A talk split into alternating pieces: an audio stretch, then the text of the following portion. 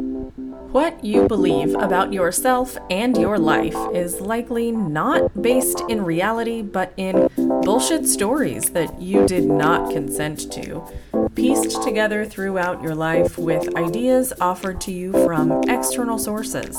This podcast is here to help you recognize and dismantle those stories so you can reclaim your power and achieve what you want in life.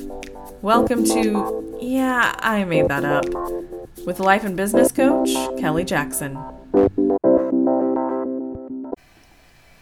We're going to talk about team meetings today, and I am not going to offer you a meeting agenda.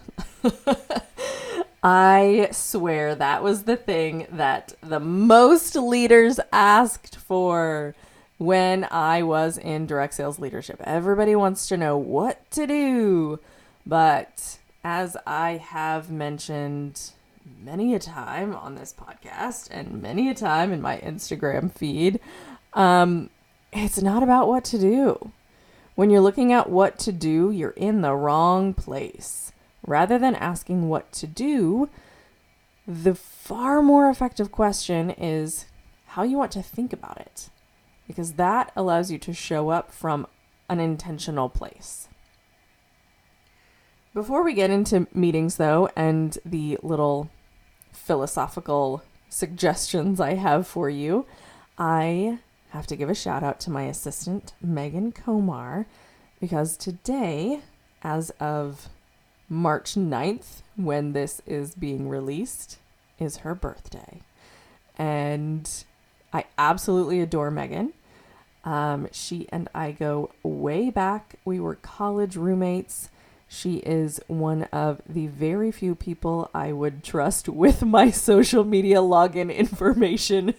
I trust her with my life, and she has done so much to allow me to have this business, to build this alongside my direct sales career, and now alongside a coaching career working for somebody else. Um, so, Megan, I love you, and I hope you have an amazing birthday. Okay, let's talk about meetings. What are they for? What's the purpose and who do they serve? I think too few people who run meetings really ask those questions.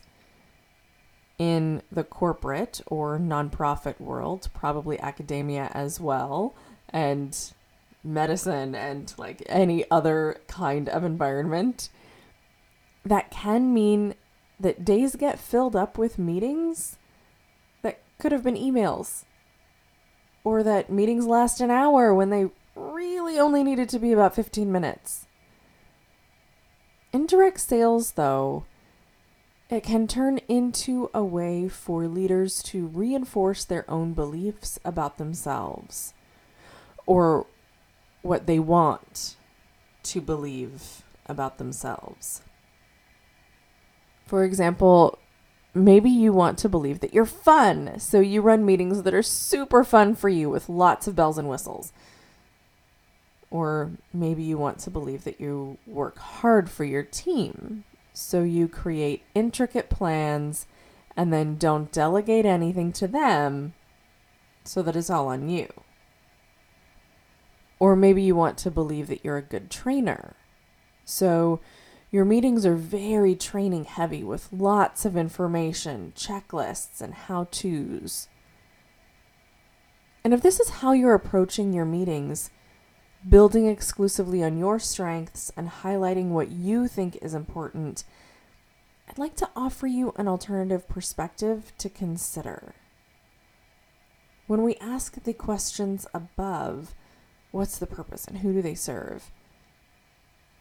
These answers all point to you. But when you're leading a team, it's often more effective to have meetings point to them making sure that when you ask the question, who do they serve? The answer really is them, your team. Not in the justification way of, I want to believe I'm fun, so I'm going to make sure the meetings are fun for them.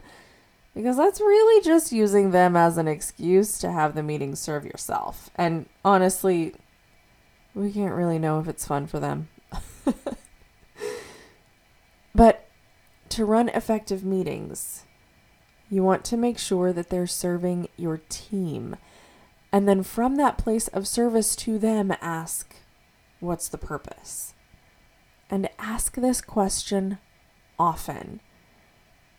I recommend an evaluation every three months if you're holding weekly meetings, and at least annually, if not every six months, if you're holding monthly meetings. This will allow you to continually ensure that the meetings serve their purpose and serve your team. It's been a while since I've held meetings for my direct sales team, given that I gave them several months' notice before I stepped away from my direct sales business and phased things out over time. But I started thinking about this again last week because of a recent career shift. I was promoted to head coach within my employer's company, so I'm once again leading meetings for a team.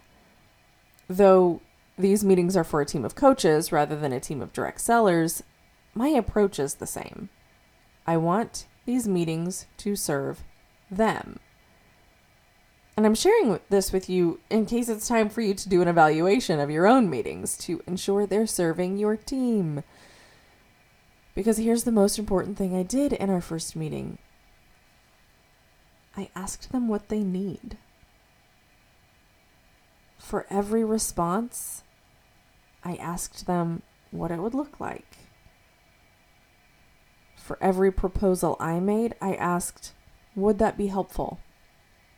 Or what are your thoughts on that? Now, we've already talked about my philosophy of leadership, and if you missed that, go back a couple weeks. I operate from a foundation of what I call collective leadership. And what that means for meetings is collaboration. It means frequent evaluation. It means asking questions and really listening to the responses. It means delegating tasks to involve the rest of the team in projects.